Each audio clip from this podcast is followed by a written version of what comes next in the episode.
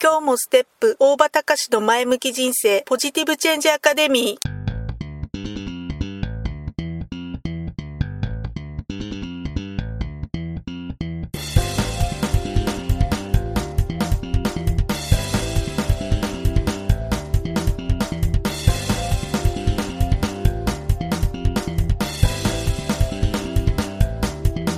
今日もステップ大場隆の前向き人生ポジティブチェンジアカデミーは開業から20年行政書士として奮闘している大場隆が日々活動している中で感じたことを通して皆様に前向きな変化をお届けする番組です。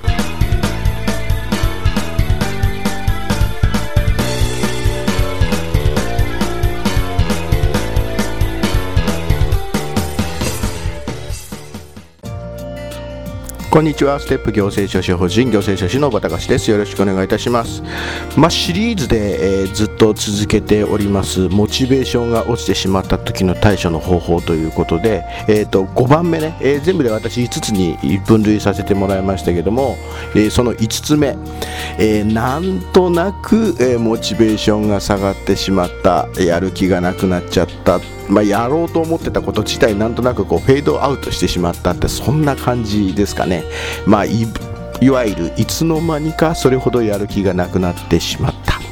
またね、えー、今思えばなんであんなにやる気あったんだろう。っていうねもうやる気があったこと自体なんかもうイメージができないとか、え、一瞬なんか燃えたんだけどなんか急に冷めちゃったとかね、え、それはもう特に何かがあったからそういう風に冷めたっていうんじゃなくてもう本当にただ単に自分の中でフェードアウトしちゃったっていうだけ。よくね観光地とか行った時に、えー、なんかこあこれはいいなと思って買ったんだけど戻ってみるとなんでこんなもん買っちゃったんだろうっていう風に思ってしまうみたいなことって結構ありませんか？まあ大体イメージとしてはそんな感じ。おそらくね一番こうモチベーションが落ちてしまうパターンで実はこのパターンが一番多いんじゃないのかなっていうふうに思うんだけど本当そうです。なんとかやろうっていうふうにね思った瞬間はすごいこうもう脳が活性化してやる気があるんだけどなんかやってる間にっていうか時間が経つ間にいつの間にやらかねやらなくなっちゃった、まあ、三日坊主で終わったっていうようなパターンで、まあ、モチベーションの低下というかモチベーションを維持するみたいな形のことを考える上で実はこれ一番厄介なパターンなのかもしれないですよね。ということで、まあ、こういうようなケースで、えモチベーションが低下をするっていうような場合の対処法なんですがまずねちょっと一つワークをやってもらいたいんですねそういう場合。どういうことをやるかっていうとまずこのモチベーションが落ちた経緯っていうのを時系列で書き出すっていう作業をまずやってみてください。例えばね、えー、思い出して何月何日の何時の時点ではこういうふうなことをやろうと思っていたやろうとした。で何月何日にはこういう状態だった。で、え、何月何日には、ま、こういう気持ちになっていたっていう時にことような感じでやろうと思った理由ね。であとはやろうと思った時の気持ち、まあ、なかなかもうモチベーション落ちた時にモチベーションがあった時の気持ちって書きづらいんだけど、まあ、それでも、ま、できる限り書いてみてください。書いてみるでそして書いてみたらその紙をね一番目につくところに貼り付けて眺めるっていう作業をやってもらいたいです。それもねできればね何日か,、ね、眺め続けてもらいたいんですね、まあ、何日か眺め続けるといってもまあそうですね貼り付けておいて朝起きた時と夜寝る時だけでも構わないのでとにかくそれを読む。でそれをまあ何日か続けてください。でそのうちね、えー、なんとなくね複雑な心境に多分なってくるんだと思うんですね。例えば自己嫌悪だとか、えー、まあ、反省だとか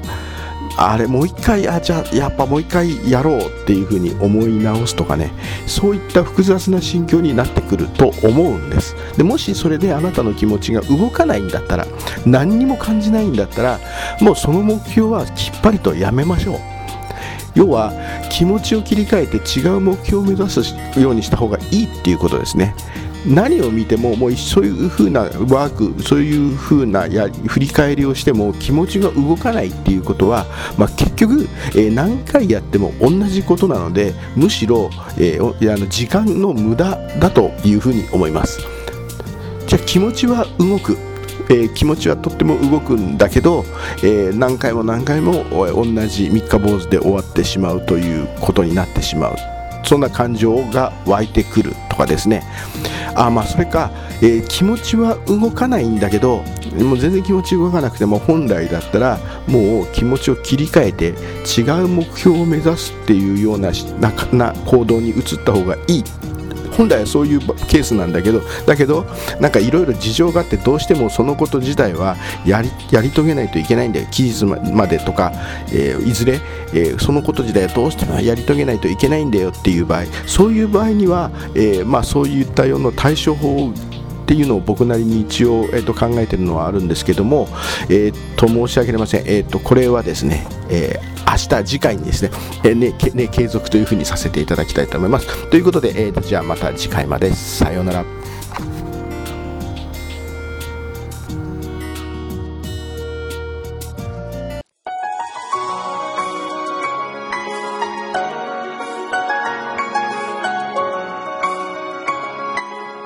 回の番組はいかがでしたか？あなたのポジティブチェンジにつなげてもらえると嬉しいです。ポジティブチェンジアカデミーでは皆様のご質問を募集しています。ご質問は info アットマークステップハイフンオフィスドットコムまでメールでお願いします。ではまた次回お会いしましょう。ごきげんよう。さようなら。